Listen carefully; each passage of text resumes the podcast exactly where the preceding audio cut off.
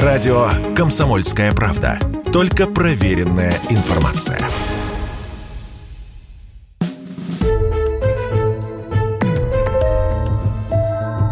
История за пределами учебников. На радио «Комсомольская правда». Петр Первый. Дело царевича Алексея. Часть первая. Сегодня лекция, как говорили раньше в советские времена, по заказу радиослушателя. Вы просили меня рассказать обязательно о сыне Петра Первого, царевича Алексея. Я не хотел этого делать, потому что тема эта тяжелая. Тяжелая психологически, грустная, запутанная. Смерть царевича Алексея до сих пор много версий, как это произошло, почему убили его на самом деле или он сам умер, кто убил – Честно говоря, вся эта история с делом царевича Алексея, наследника престола, молодого, красивого, здорового человека, старшего сына Петра Первого, не самой лучшей стороны показывает самого нашего великого государя. Много можно говорить о нем доброго, много злого, но в деле его как отца по отношению к сыну, к Алексею, пожалуй, ничего доброго и не скажешь. Давайте обо всем по порядку, коли я уж подвязался вам про это рассказать, вот я некую свое видение этой истории вам расскажу, а там уже ваше дело соглашаться с этим, либо нет. Общая канва событий нам известна еще со школы. Петр видел в Алексее преемника, тот надежд не оправдал, связался с реакционным старомосковским духовенством и фактически пошел против реформ отца. Тот был вынужден его осудить, несмотря на все свои отцовские чувства. Вот именно в таком ключе история предстает перед нами и в эпическом фильме «Петр I», таким же духом проникнутая знаменитая картина Николая Ге, знаменитая картина «Петр I допрашивает царевича Алексея в Петергофе». Как не верить высокому искусству, тем более, что кающийся царевич на картине даже каким-то божьим промыслом чем-то похож внешне на Алексея, изображенного в кино. Вроде все так и верно. Ну, попробуем разобраться. Царевич Алексей – непопулярный персонаж не только у художников и режиссеров, но и у профессиональных историков.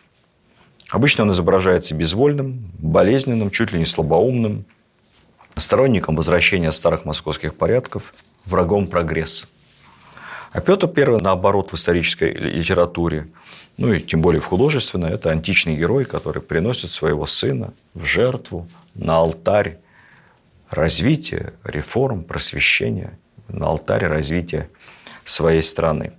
Петр I – фигура противоречивая, говоря о всех его достижениях и о развитии страны в том числе, наверное, все-таки отдельной лекции об этом поговорю. Надо понимать все-таки цену его реформ, цену его развития. Она тоже непомерно высока. Наш великий историк Ключевский писал, что Петр, я зацитирую, разорил страну хуже всякого неприятеля. Методика проведения реформ, невероятная жесткость Петра, жестокость, они в народном восприятии оставили государя как притеснителя, а в какой-то части общества в низах как антихриста. Культ возрождения образа Петра главным образом произошло в просвещенной России при его дочери Елизавете. Ей это было понятно, выгодно, удобно и даже очень нужно. А потом продолжилось уже при Екатерине II. Причем продолжилось настолько, что многие прогрессивные шаги, решения, которые были приняты еще его отцом Алексеем Михайловичем, либо его братом Федором Алексеевичем, они просто были приписаны Петру Великому. При более глубоком рассмотрении, даже тогда, еще в XIX веке, глубокие эмпатичные исследователи видели двойственность петровских реформ, не видели жестокость Петра – не случайно Александр Сергеевич Пушкин, пробовавший написать по государственному заказу, обращаю ваше внимание, историю Петра Великого, в 1836 году, незадолго до своей смерти. Это было бы очень интересно, к слову сказать, что бы написал Пушкин, если бы его жизнь тогда трагически не оборвалась, если бы он выполнил этот государственный заказ. Он все-таки был очень образованным человеком и интуитивно очень глубоким историком-аналитиком. В 1800 1936-м Пушкин писал, кавычки открываются, «Я разобрал теперь много материалов о Петре и никогда не напишу его историю, Потому что есть много фактов, которых я никак не могу согласить с личным моим к нему уважением. То есть, понимаете, к моменту написания истории у Пушкина уже сложился образ зато медного всадника, преобразователя России, мореплавателя и плотника, титана, полубога. А когда он начал погружаться в фактуру, в документы, в указы, тут предстает немного другой образ человека. Я не говорю о том, что Петр не великая личность. Нет, великая, вне всякого сомнения. Но вот почему он преследовал собственного сына? Почему в итоге довел до его смерти? Почему он принимал в этом такое активное личное участие? Что же там произошло на самом деле? Давайте попробуем разобраться, как говорится, с самого начала. Алексей, старший сын Петра, родился в 1690 году, отцу 18, в селе Преображенском. Старший сын его первой супруги Евдокии Лопухиной. Кстати, у Петра и Евдокии было как минимум двое, а по некоторым данным даже трое сыновей. Потом был еще Александр и Павел, существование которого не доказано. Они оба умерли во младенчестве, а Алексей вырос здоровым мальчиком. Ну, к сожалению, вскоре отношения между царем и его супругой разладились. Царь пристрастился к немецкой слободе, познакомился с Анной Монс. Не надо думать, что Анна Монс была э, красавицей модельной внешности, а Евдокия Лопухина была домостроевской клушей, как это представляется в старых советских фильмах. Нет, вы знаете, это была воспитанная в патриархальных традициях довольно сильная женщина с независимым характером. Последняя русская по крови жена русского монарха. Что-то не сложилось, не сошлось, не сошлись темпераментами. Царь окончательно решил развестись с ней во время Великого посольства, и не случайно уже оттуда слал письма, уговаривая ее постричься в монахине, в те времена другого способа заживо развестись царю и царице не было, но Евдокия отказывалась. После возвращения в Москву в августе 1698 года царь не поедет домой к жене. Он сразу поедет в немецкую слободу к своей возлюбленной Анне Монс, а с законной женой увидится только через неделю. И опять будет лично долго, по воспоминаниям, около трех часов с ней за закрытыми дверями беседовать, уговаривая ее дать развод и постричься в монахи. Царица заупрямилась. Дать развод отказалась. В монахи стричься отказалась. Более того, за это время она нашла заступников при дворе, главным из которых был сам патриарх Адриан. Это вызвало у Петра ярость. Он решил вопрос просто силовым путем. Царицу схватили и под конвоем отправили в Суздальско-Покровский монастырь, где ее там оставили, принудив, по сути, принять постриг. С позиции сегодняшнего дня решение, конечно, не лучшее. Молодую женщину, мать своих, на тот момент двух э, живых сыновей, заточить в монастыре. По тем временам как-то проще к этому относились, скажем так, особой жесткости, а моральности в этом пока еще не было. Царь продолжал вести разгульный образ жизни, у него любовницы, у него, как бы сейчас сказали, пьянки-гулянки. Ну, это плохое, много и хорошего. Активные реформы, строительство армии, флота, новой государственной системы. Ну, кстати сказать, Петр вообще к своим родственникам-то особых сантиментов не испытывал. После стрелецкого бунта, заподозрив в сочувствии изменницы Софья двух других своих сестер, Марфу и Феодосию, он их тоже обеих без лишних слов постриг в монахине. Трудно его заподозрить в какой-то избыточной семейственности. Дальше у Евдокии началось интересное. Она, находясь в монастыре и будучи пострижена в монахине насильно, со временем фактически свою монашескую жизнь оставила. Не просто покидала стены монастыря и ходила в мирском обычном платье, но и дальше произошло немыслимое по тем рамкам. Она завела себе постоянного в монастыре любовника. Этим любовником оказался офицер, крепкий, симпатичный майор – История сохранила его имя Степан Глебов. У них были долгие отношения. Я, наверное, расскажу вам, если наберусь сил. Это очень тяжелая история. Петр, когда об этом узнает, с невероятной жестокостью расправится с, со Степаном Глебовым. Она поддерживала отношения с старшим сыном Алексеем. Они переписывались. И хотя Алексею было строжайше запрещено навещать свою мать, тем не менее он как-то однажды все-таки тайным образом выбрался из Москвы и навестил ее в Суздале, в монастыре. Петр, когда узнал, пришел на бешенство и, как говорят, избил сына своей знаменитой дубинкой. Давайте вернемся к Алексею. Мать в монастыре, отец где-то там при армии и флоте. Воспитанием ребенка занимается сначала бабушка Наталья Кирилловна, потом сестра Петра Наталья. Это был еще не худший вариант. Все-таки сестра у него, у Петра была доброй, хорошей женщиной. Потом у Алексею были представлены иностранные воспитатели, в основном немцы. Они менялись. Одними был недоволен сам Петр, другие не нравились царевичу. В общем, что-то там постоянно происходило. По ходу дела Петр решил взяться воспитывать ребенка сам и стал активно приобщать его к государственным делам. Буквально лет с 11. Он его берет с собой в Архангельск, потом делает его солдатом в 11 лет, солдатом бомбардирской роты. Алексей даже участвует, естественно, не на передовой, но участвует во взятии крепости Ниишанс на территории современного Санкт-Петербурга. То есть в войне впервые Алексей поучаствовал в 12 лет. С момента осады второй Нарвы Алексей неотлучно находится где-то при войске.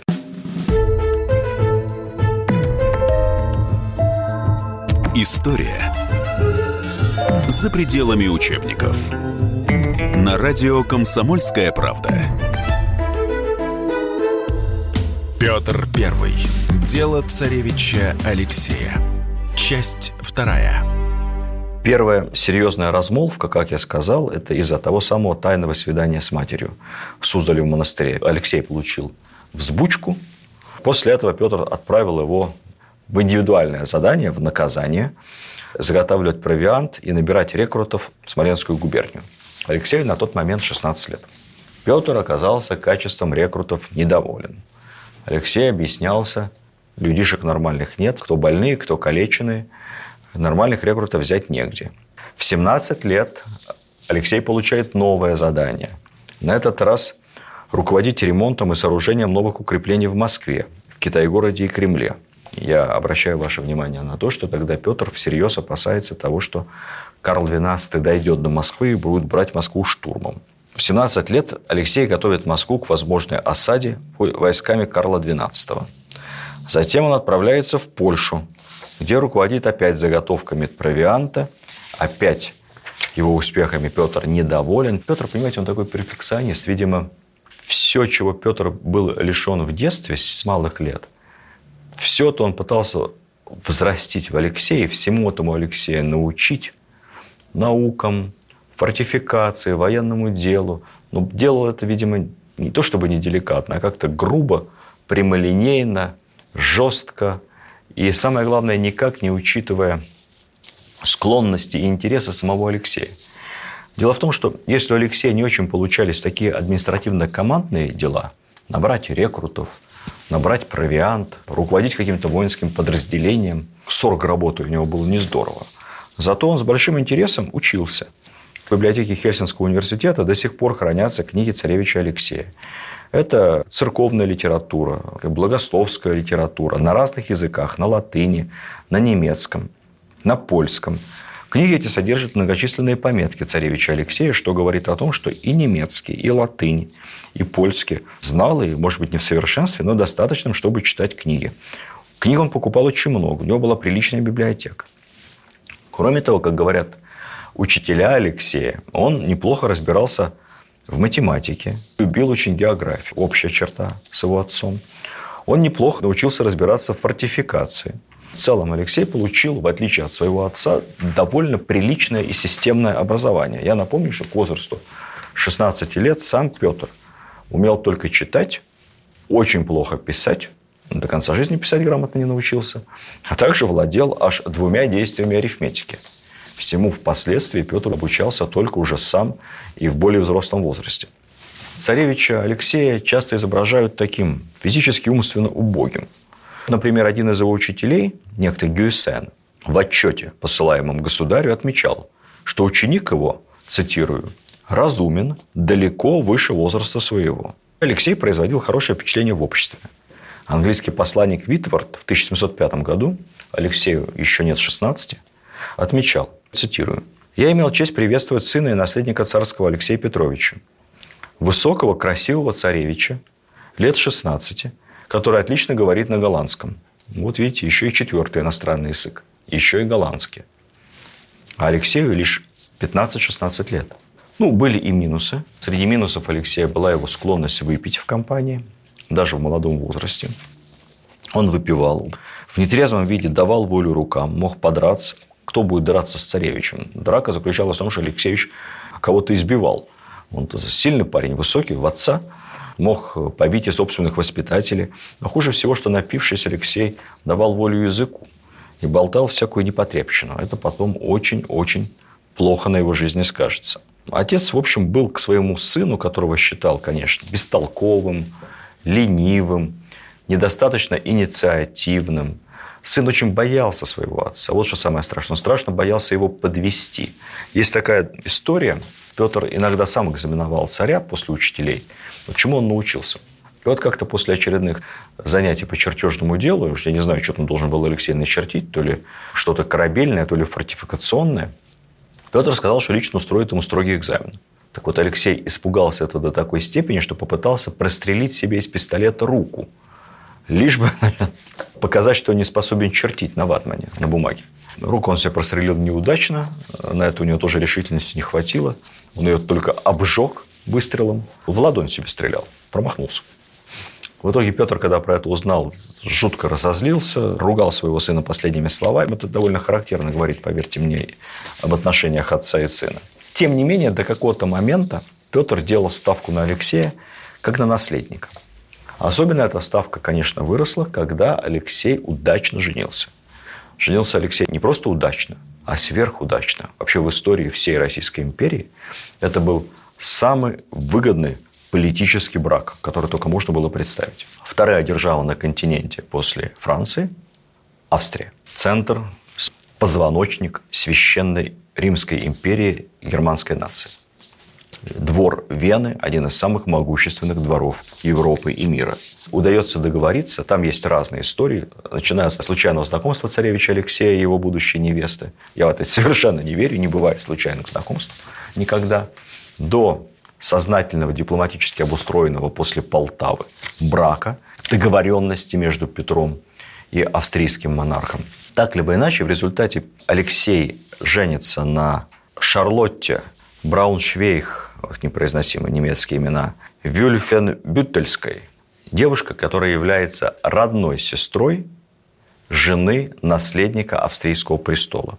Буквально через пару лет Карл VI Габсбург станет императором, австрийским владыкой, и это будет означать, что в будущем, когда Российскую империю унаследует Алексей, то российский император и австрийский будут женаты на родных сестрах. Ну, представить себе более высокого уровня и более прочный межгосударственный династический союз невозможно. Такая женитьба открывала перед российско-австрийскими отношениями невероятные перспективы. В 1711 году состоялась свадьба. Молодая супруга пишет своему отцу, что она нежно любит царевича. Ну, не знаю, насколько это искренне, но, по крайней мере, так писала. Но все-таки не знаю, что. Это как между Петром и его матерью. У детей, у родителей очень часто все это повторяется, отношения, зеркалятся. Не сложились отношения между Алексеем и его высокородной молодой женой. Он заводит любовницу, причем любовницу, ладно бы еще Анну Монс, дочерью какого-то немецкого виноторговца, как его отец. Он заводит себе любовницу крепостную, Ефросинью, и живет с ней практически открыто. В такой ситуации, как вы понимаете, тесных семейных узах и о большой любви говорить не приходится. Слава богу, рождаются какие-то наследники.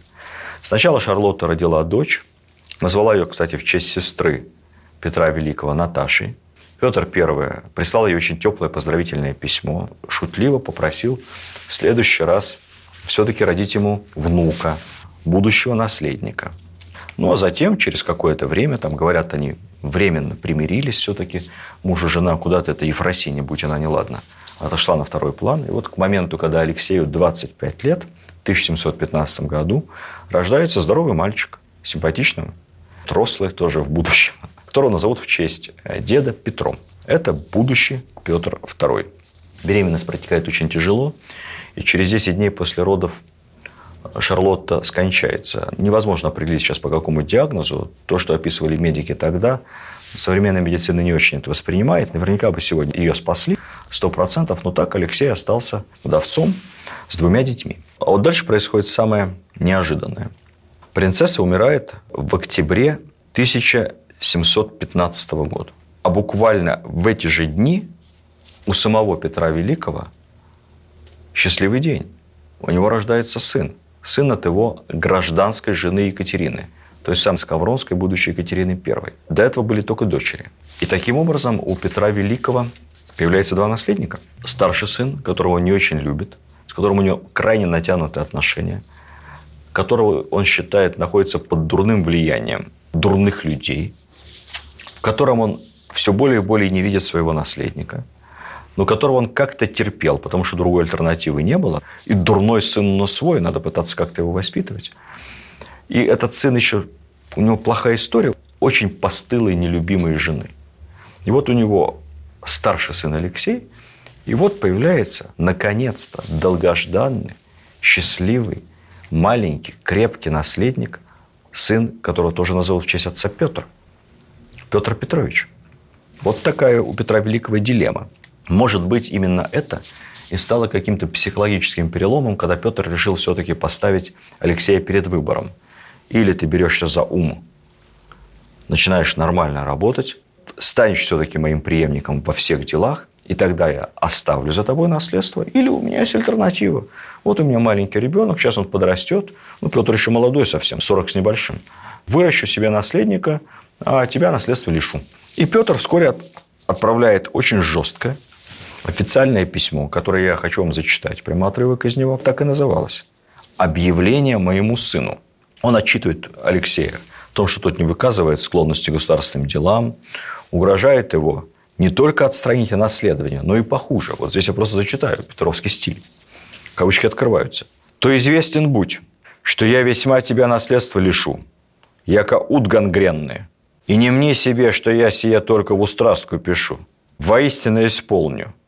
Ибо за мое отечество и люд живота своего не жалел и не жалею, то как я могу тебя, непотребного, пожалеть?»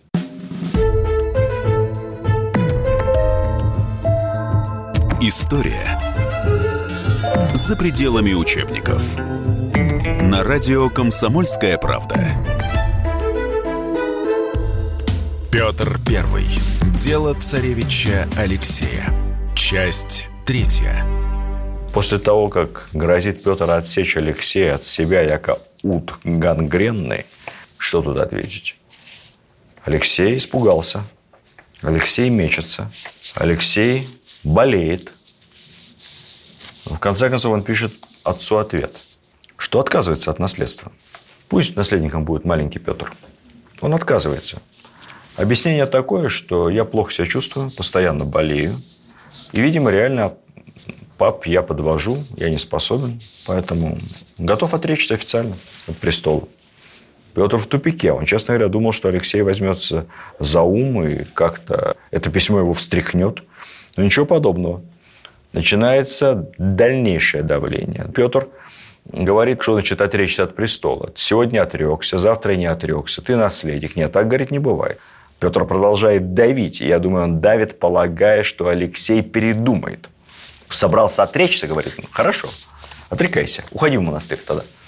Принимай постриг.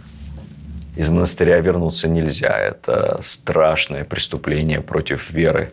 Растрига на престол вернуться не может. Уходи в монастырь. Тут Алексей понимает, что шутки плохи. Одно дело отречься и жить себе богато со своей Ефросиньей, ни в чем не нуждаясь, путешествуя по Европам. Это одна история. Уйти в монастырь, бросив свою Ефросинюшку и прочие удовольствия мирской жизни. Это совсем другая история. Поэтому Алексей тянет с ответом, не знает, и в конце концов Петр к этому моменту, он как раз уезжает за границу, в то самое, о котором я в прошлой неделе вам рассказывал, второе великое посольство. Он все ждет от Алексея ответа, Алексей ему не отвечает. прибыв в Копенгаген на переговоры по формированию союза с Англией и Голландией против Швеции, Петр пишет крайне раздраженное очередное письмо Алексею и говорит, или ты отрекаешься по-настоящему, то бишь с уходом в монастырь, немедленно, или же передумал, хорошо, приезжай ко мне в Копенгаген и начинай работать. Тут надо понимать, что психологическое состояние Алексея. Будучи человеком нравственно несильным, при том, скажем откровенно, находящимся под очень дурным влиянием, вокруг Алексея много советчиков, много так называемых друзей и приятелей, которые все говорят ему, слушай, ну, отец плохо себя чувствует, отец часто болеет. Не случайно отец все время мотается в Европу на воды. В 1716 году, кстати, или в канун, или в самом начале этого путешествия Второго Великого посольства, Петру один раз стало настолько плохо, он несколько дней лежал при смерти.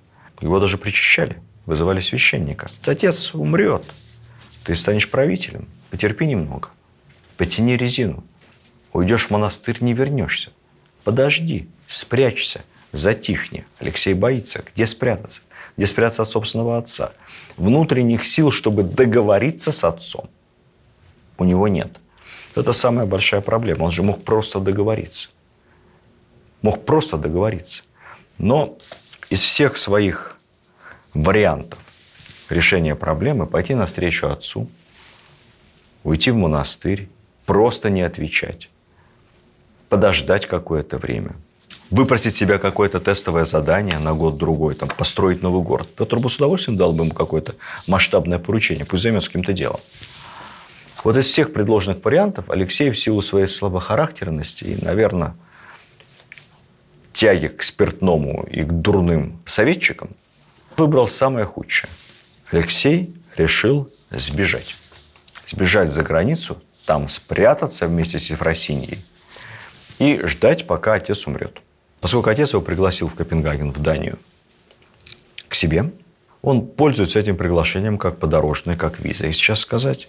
И вместе с ней, взяв еще денег и своих, все, что мог, и одолжив у всех, у кого мог крупные суммы денег, от Меньшикова до собственных приятелей, которые были в курсе его побега, Алексей тайно через Польшу под чужим именем, скрываясь, бежит в Вену к своему тестю, к отцу своей умершей супруги. И просит там политическое убежище. Кто Алексей в этой ситуации? Как говорится, Андрей Курбский – Эдвард Сноуден или Олег Гордиевский. Тут каждый решает сам в меру своей испорченности. Но мы знаем одно, что этот побег не был результатом заговора. Этот побег стал результатом слабости, пугливости и череды неправильно принятых решений. Потому что по тем временам правовая логика была совершенно другой. Сам факт отъезда наследника престола любого знатного человека, а тем более наследника престола, не просто за границу, а к иноземному двору с просьбой о покровительстве, о защите. Это стопроцентная по всем законам и понятиям того времени государственная измена. И в глазах Петра его сын одномоментно становится не просто плохим сыном, не просто бездарным администратором, и никчемным наследником. Одномоментно он становится государственным изменником, который точно замыслил что-то плохое. Но разве можно поступить хуже, чем обратиться за защитой от отца к иностранному государю? Поначалу Петр прикладывает максимум усилий, чтобы договориться. Он пишет австрийскому императору. «Я его прощу. Пусть возвращается. Я обещаю содержать его по-отечески во всякой свободе и довольстве. Я обещаю без гнева и принуждения к нему относиться. Австрийскому императору, тем более, когда сестра его супруги умерла, ему этот э, Алексей сто лет не дался. Ему нужен мир и нормальные отношения с набирающей силой Россией. Поэтому, когда, с одной стороны, на весах неудачный, слабохарактерный парень, которого не разыграешь в политической игре, который точно не способен к эффективной борьбе за власть, а с другой стороны у тебя могущественный, энергичный и эффективный сосед. Зачем с ним ссориться? Император Австрии не выдает Алексея, но и отказывается обеспечить его вооруженной защитой. То есть он говорит таким образом, давай, хочешь возвращаться, возвращайся. Не хочешь возвращаться, укрывайся. Но держать под охраной у себя в замке и воевать за тебя я не буду. Запуганного, затравленного Алексея интересует только одно – спрятаться подальше. Он прячется сначала в Австрии, потом в Италии. Петр не успокаивается, это не в его характере. Он поручает дипломату Петру Толстому и своему адъютанту, капитану Румянцеву, отцу нашего великого полководца Румянцева, всеми правдами и неправдами царевича Алексея вернуть домой. Петр Толстой, кстати, родоначальник всего нашего прославленного рода и политического, и литературного рода Толстых. Я не буду рассказывать все перипетии уговоров, как они разыгрывали злого и доброго следователя Румянцев и Толстой, как они подкупали всех вокруг, от австрийских чиновников, окружавших Алексея, до его любовницы Ефросинии. И ее подкупили, дабы она начала уговаривать Алексея вернуться, что батюшка простит и все будет хорошо. Так либо иначе, угрозами, подкупом, обещаниями его убедили дать согласие на возвращение в Россию. То есть возвращали не силой, его не похищали. Он поехал сам. Первая встреча дома Петра и Алексея, отца и сына, прошла мирно. Петр лишь попросил покаяться в заговоре, выдать единомышленников, то есть кто помог ему бежать, кто помог все это организовать, кто его вообще надоумил на это. Вел он эту беседу с показным спокойствием. Она и изображена в той самой знаменитой картине Геа. Петр I допрашивает царевича Алексея. После этого отказаться от престола, отречься и принять монашество. Поскольку никаких доказательств о причастности Алексея к заговору не было, ну, были там одни такие разговоры, слезные письма к европейским монархам с просьбой о защите, никаких реальных планов. Я думаю, что на этом бы все и закончилось. Но тут произошло непредвиденное.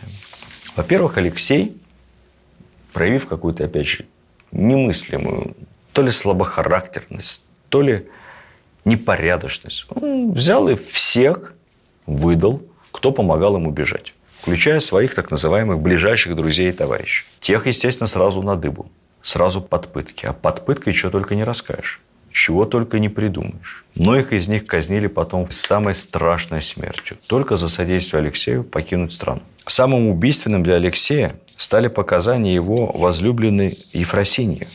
Ефросинья, уж не знаю по каким мотивам, по каким причинам, дала развернутые показания против своего любовника о том, что он якобы вел какие-то переговоры с европейскими правителями, якобы публично говорил о том, что он дождется смерти Петра, после этого изменит всю политику, столицу вернет в Москву, отменит все реформы, от всего, от всего, от всего откажется. То есть Евросинья представила своего любовника не просто как заговорщика, человека, который сознательно решил разрушить все, что создавалось государем Петром Алексеевичем. Ефросинья показала, что Алексей находился в тайной переписке со старомосковским духовенством и в том числе показала на его постоянные якобы контакты с матерью. Вот через мать он общался с московской оппозицией. Тут же была отрежена экспедиция следователей к матери в Суздаль, в монастырь, которые фактически неожиданно ворвались в ее помещение, застали ее не в монашеском, а в мирском облачении, опечатали и захватили все ее личные вещи.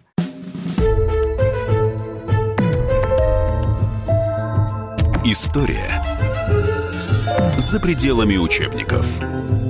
На радио «Комсомольская правда». Петр Первый. Дело царевича Алексея. Часть четвертая.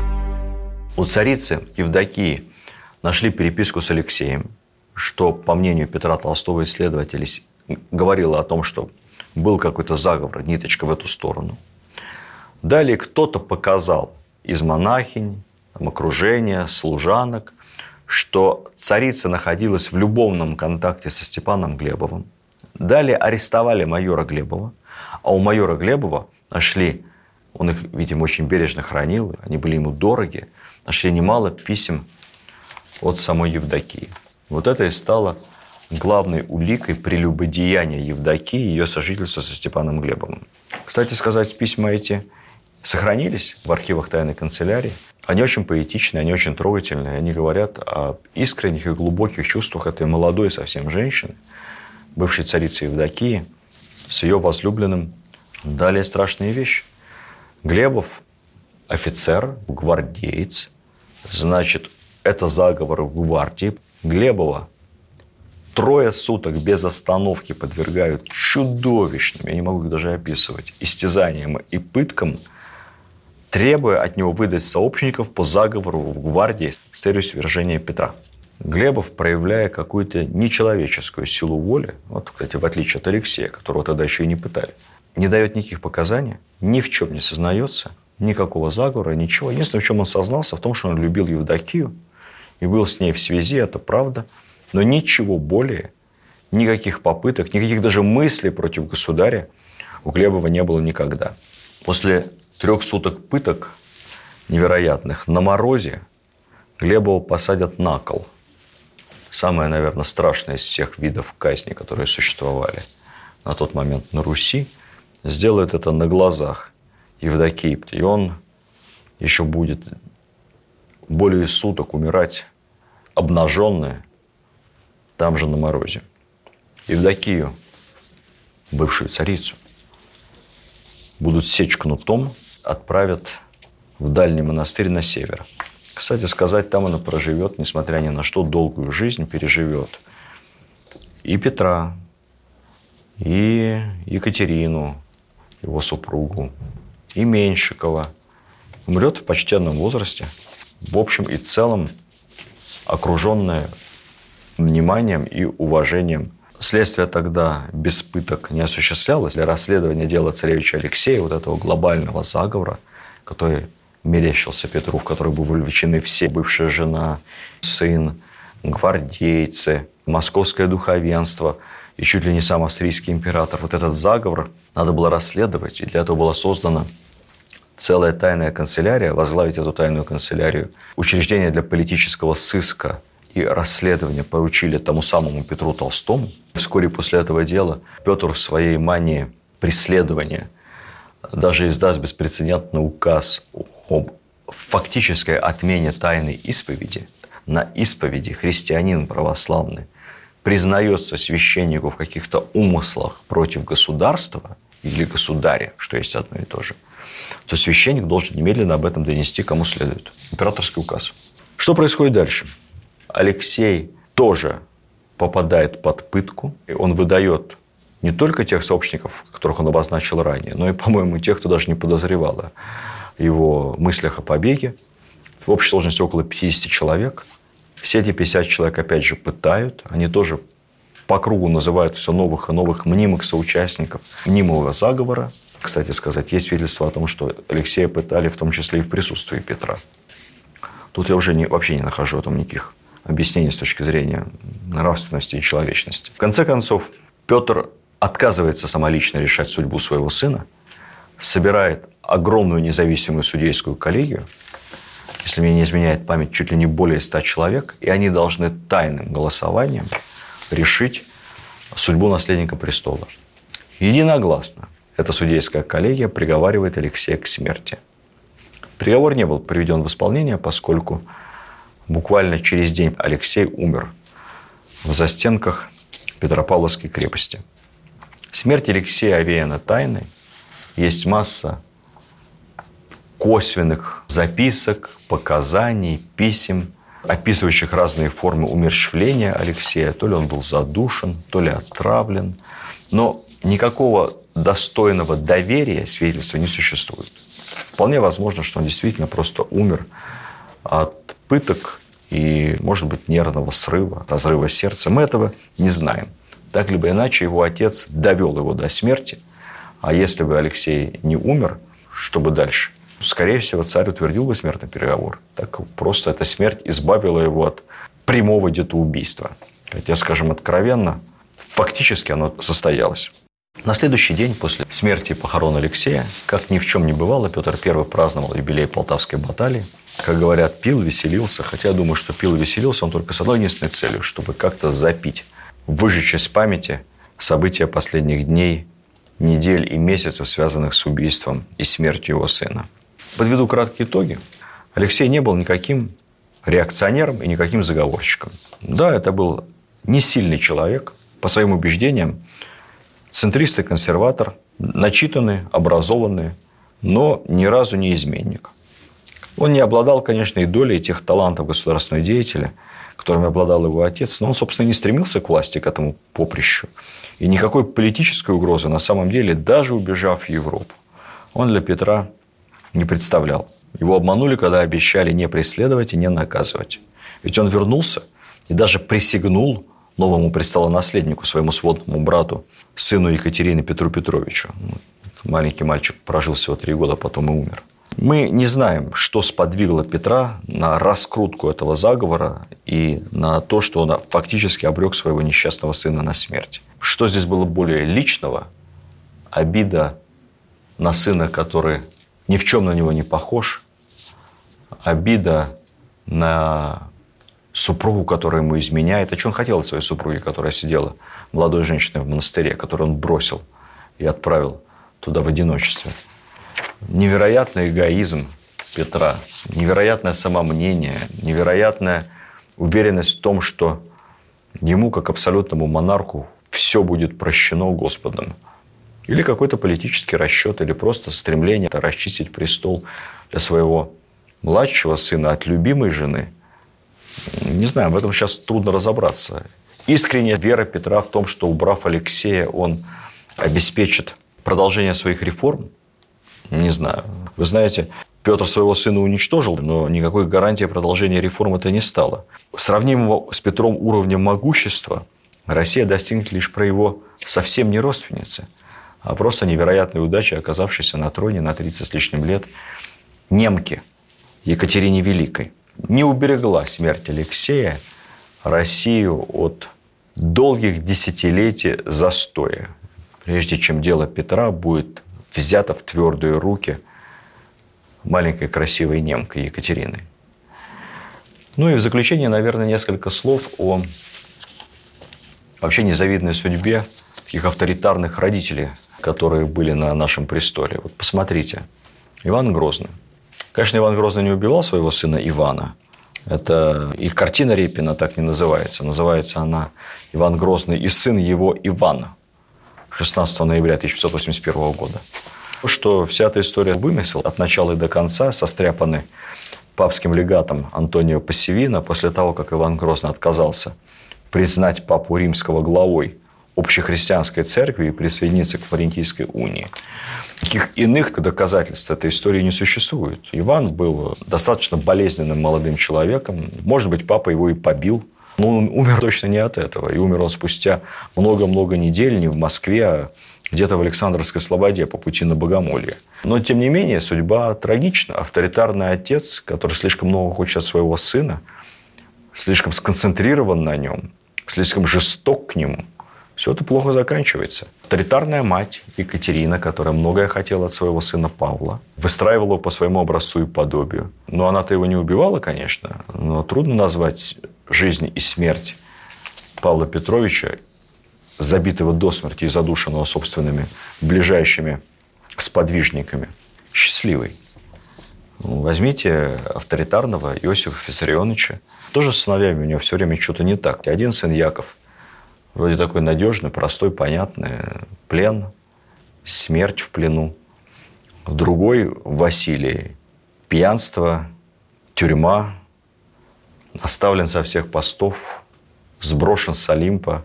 Трудно в нашей русской и советской истории найти счастливые примеры счастливых детей, таких, может быть, талантливых, сильных, энергичных, но всегда избыточно жестоких и избыточно твердо авторитарных правителей. Нелегкий это удел – быть сыном властелина. Такой удел был у царевича Алексея, и, к сожалению, удел этот очень и очень несчастливый. А если бы он остался жив, если бы отношения между ним и Петром были нормальными, если бы Петр все-таки смог его чему-то научить, ну, конечно, энергией Петра он не обладал – но, с другой стороны, это был образованный человек, явно не злой по натуре, явно спокойный, Он бы, наверное, дал России те самые 10-15 лет мирного развития мирной передышки. Уж точно было бы в России не хуже, чем во время дворцовых переворотов, вплоть до восшествия Елизаветы. Точно не хуже. Жилось бы нам полегче.